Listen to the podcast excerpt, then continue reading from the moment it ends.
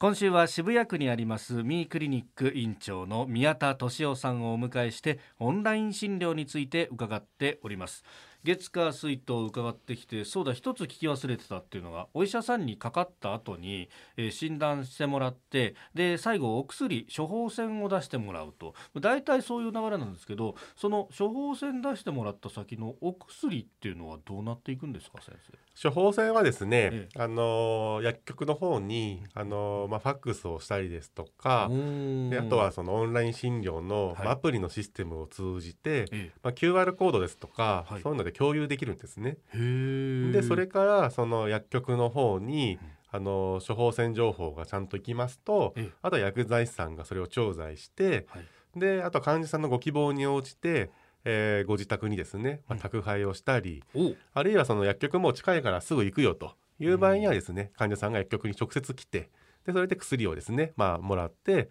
で代金払うと、まあ、そういうような流れもあります。なるほどでちょっと話が変わってあの月火水と聞いてきてもう木曜日に聞くのもなんなんですが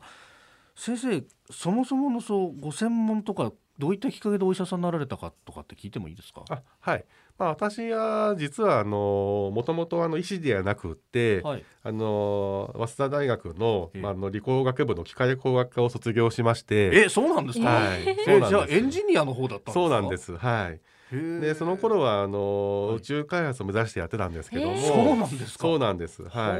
い。たまたま人工心臓の教授から誘われましてね、はい、でそれで人工心臓の開発の道に行きました。はい。でそれからあの、まあ、自分で医師になって、まあ、その開発を、まあ、自分でちゃんとやろうというふうに思ってたのがきっかけですね。機械の開発だけじゃなくてお医者さんになろうって、はい、やっぱお医者さんにならないとその人工心臓も開発できないってことだったんですか？はいあの日本はそのものづくりがまああの非常に強いのに、まあ、今人工呼吸器でも、まあ、かなり海外に依存してるっていうことが問題になってますけど、まあ、非常にもったいないんですね、まあ、なのでやっぱりその医師がちゃんとですね、あの日本のあの企業をですね、まあ、しっかりタッグを組んで応援すれば、はいまあ、日本のですね、まあ、産業も活性化するしで患者さんにとっても、まあ、非常にメリットがあるんじゃないかというふうに考えて、はい、で医師の道にあのあの変化あの転職しました。へ経歴を見ると早稲田の理工を卒業された後に阪大の医学部に編入されているという、すごいっすね。い。えいえあのでその後ですね、ええ、あの自分で心臓がんになりまして、はい、あの臨床研究も、あの自分でも関係していたんですけども、はい、やはりその厚生労働省のこの薬事法という法律がですね、うん、なかなかその欧米に比べるとあのまだあの変わってないという現状がありましたので、はい、まああのまあ、同僚の心臓外科医に、まあ、手術はお任せして、まあ、自分は厚生労働省に転職をしたという、えー、ここから官僚に。はいはあ。えじゃあ全部なんですか？必要に駆られてじゃあ俺これやろうみたいなのを繰り返してるわけですか？そうですね。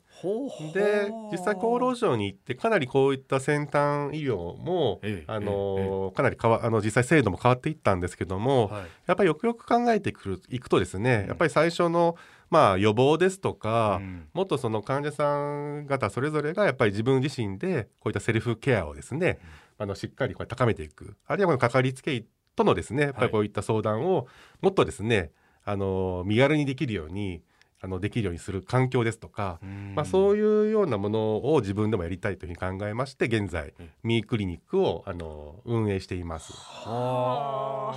現在もですねこういったあの実はオンライン診療のそういった規制緩和についても、はい、まあ、厚生労働省と実は水面下にもかなりいろいろやり取りをしました。まあ、なのでこうした現場の課題とそしてこの行政をこういってつないでいくっていうのは非常に重要なんですね。なのでやっぱりそういった役割をやっぱり自分としてはあのまあ、やりたいというふうな思いでいます。現場のここを変えるにはこの法律のここを変えなきゃならないっていうのをこれ知らないと全然できない仕事なんですもんね。そうですね。やはりこの行政の世界の言葉とまた医師の世界の言葉と、はい、またエンジニアの言葉ってまた違うんですね、はい、なのでやっぱりそこをやっぱりつないでいくっていうことがまあ非常に大事かと思ってあの行動しています。三刀流みたいなもんなんですね。そうですね